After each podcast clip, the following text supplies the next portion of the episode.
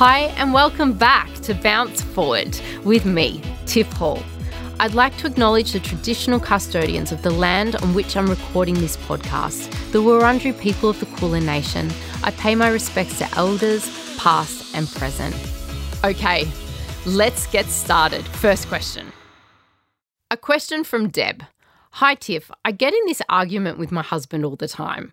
I go for a five kilometre walk every morning, whereas he tends to do short, one kilometre walks a few times a day. He thinks I should stagger my walking rather than do it all at one time. What are your thoughts? This was a tricky question for me. It depends on what your goals are here, I think. If your goals are to get your steps in and hit a step count, then it doesn't matter five kilometers at once or one kilometer intermittently, it doesn't matter. Steps steps, and they all are good for movement and your health. It's going to be beneficial to get your body moving and it still boosts endorphins. I would suspect that taking regular breaks and doing one kilometer every now and then is good for your mental health because they're good brain breaks.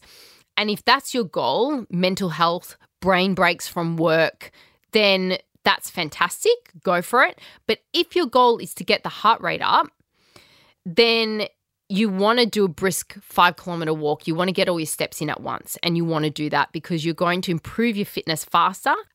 At the end of the day, step counts are important and any way you want to move is great and positive. I'm all about it. So just move when it suits you and how it suits you. I personally love getting the most bang for my buck with exercise. So if I'm going to walk, I'll do five or six kilometers all at once because I know I'm getting more, my heart rate's going to elevate and I'm burning calories and I'm hitting more fitness goals. But that's my goals. My goals are more fitness related it really does come down to what your goals are. And I love if you've got the time throughout the day to take brain breaks from work and get out in the fresh air and nature and take a walk and a stroll it's going to improve your mood and boost endorphins and it's going to be so good for you. So I think that's a wonderful thing too, but it is just up to the individual. So a suggestion I have for you, Deb, is why don't you go for a walk together? Maybe you could do one kilometer with him a few times a day, try that out, and maybe he could do your brisk five kilometer walk once a week or something with you. Spend some time together, um, see what the others strategy is all about. And, you know, it's something that I argue with my husband endlessly about exercise. I'm always trying to train him, offer him advice, critique his technique. He doesn't want to bar from it. So I absolutely understand these kind of arguments that pop up in relationships and they are difficult to reconcile. But um, thank you for reaching out. I hope that my advice helps. But um, if not, I think it's, yeah, it's endless, these arguments in relationships. Carla, her question is all around training in summer. I start work tiff at 3, 4 a.m. and finish at 2 p.m. Wow, I would die on those hours. When it's hot and humid, all I want to do is sit under the aircon. Any tips to help to train when it gets really hot? This is a great question, and the heat can be a major drawback for people looking to work out in summer. And it's fitting I'm answering this question today when it's like 40 degrees in Melbourne, and it really did put me off my own workout this morning. So, what can you do? And I was thinking about this question before recording this podcast because I really need these tips in my life as well. You don't want to suffer heat stroke or any sort of heart related health condition or exhaustion or extreme dehydration. Like these are all things that are genuine concerns in heat when you're training. So I've got some top tips for you. this is one that I do. Before your workout even begins, have a cold shower, wet your hair, don't dry it, and keep your head wet and cool for the workout. So whether you're doing workout at home or going for a run or whatever, the cool, wet head will help you feel amazing. It's my top tip. Next, you want to stay hydrated, of course. And I've done an episode on how to drink, how much water to drink. I've touched on a lot about drinking water on this podcast. So it's really important. And water is your best friend.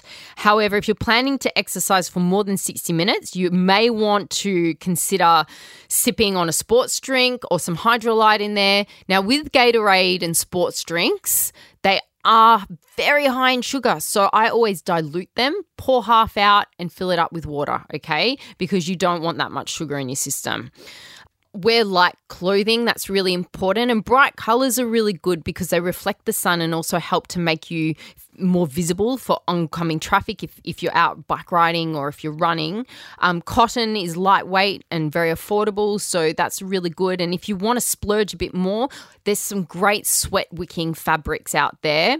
In shorts and tops, you know, the technology now is just incredible in fabrics don't forget your sunscreen because there's nothing worse than being sunburned and trying to work out and it actually hurts and that restrictive feeling to move your body. So you don't want to ever get sunburned. Now, in summer, I'll switch out some of my workouts for more water based activities, I guess. So stand up paddleboarding, I love doing in summer. I'm really lucky that my dad's way into it and has all the gear. So I just say, Dad, I want to do some sup. And he's right there with all the boards and lugging all the gear. Swimming, surfing, you know, all these things will keep you super fit over summer and you're cool and it's fun. Otherwise, you can take it indoors, uh, you know, your local gym, or I know a fantastic app, TXO, where you can do your home workouts in the aircon. But really, it's about knowing your limits, listening to your body. If you're feeling dizzy, if you're feeling nauseous, tired, give yourself a break. If the summer heat proves to be too much and it's just got you this time, then just wave that white flag and forget the workout. There are some days where it is just too hot and daunting.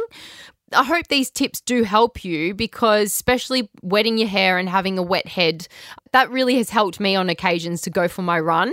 And you're working out late in the afternoon, so it's really, really hot, and that just that cold shower might really help you, Carla. So let me know how you go with it, and good luck. Thanks so much for listening to Bounce Forward. I love having your company, so please DM me on Instagram at tiffhall underscore and let me know if you have any questions. Don't forget to rate and review me on your podcast app. Speak soon. Happy days.